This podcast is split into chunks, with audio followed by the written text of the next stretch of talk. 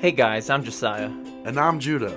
Welcome to our Hero series, where we tell you about an awesome hero in the Bible. The hero that we're going to learn about is someone who was obedient to God. That's right. Lots of bad things happened to him, but he kept trusting in God, and in the end, he was promoted to a really cool job. Our hero this week is. Joseph. All right, Josiah, tell us what you know about Joseph. Duh. Joseph was Mary's husband, and Mary was Jesus' mom. No, no, no, no. That's a different Joseph. We're talking about the kid with the coat, Joseph. Right. Joseph was the youngest boy in his family, and he was the favorite.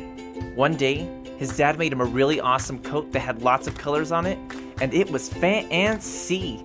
And Joseph's brothers, they were really jealous of him. Then Joseph would have dreams from the Lord, and in these dreams, his brothers would bow down to him. Joseph would tell his brothers these dreams, and his brothers started to hate Joseph. Well, one day, they threw him into a giant hole and sold him as a slave for 20 pieces of silver. From there, Joseph was sold in Egypt to a man named Potiphar, who was one of the main guys in charge. The end. Hold on, that's just the beginning. We haven't even talked about how Joseph became a hero. You see, Joseph worked really hard, and Potiphar started to really like him. But guess who else really liked Joseph? Who? Potiphar's wife. Well, I'm sure that everyone liked Joseph because he has God's favor on his life, and God blessed everything he did. Yeah, but Potiphar's wife, like, really, really, really liked Joseph. No way. How do you know?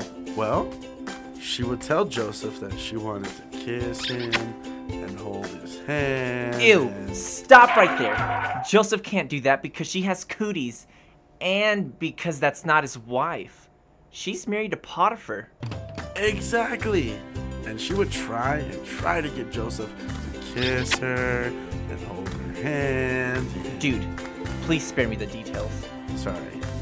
Every time she tried, Joseph would tell her no. He would tell her that Potiphar trusts him and that they are friends, he could never sin against God. Joseph was the ultimate bro because he followed the bro code and the God code. Well, what happened after he would tell her no?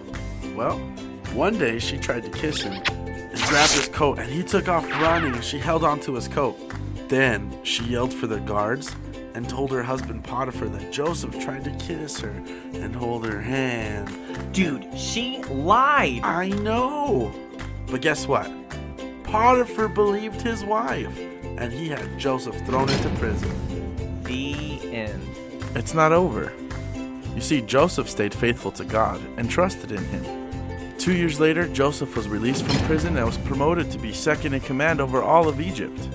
Many years after that, his brothers came to Egypt because they needed food and bowed down to him. Hey, that was just like his dream. Wow, Joseph was a hero because even when times were tough, he continued to put his trust in God.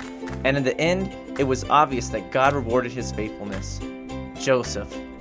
Now that guy was a hero.